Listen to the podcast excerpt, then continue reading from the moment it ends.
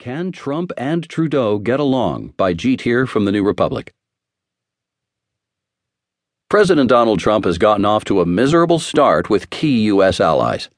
Though his weekend golf outing with Japanese Prime Minister Shinzo Abe apparently didn't result in any dust ups over Trump's slippery interpretation of the game's rules, he has hung up the phone on Australian Prime Minister Malcolm Turnbull and, in a call with Mexican President Enrique Peña Nieto, threatened to send the U.S. military into the country.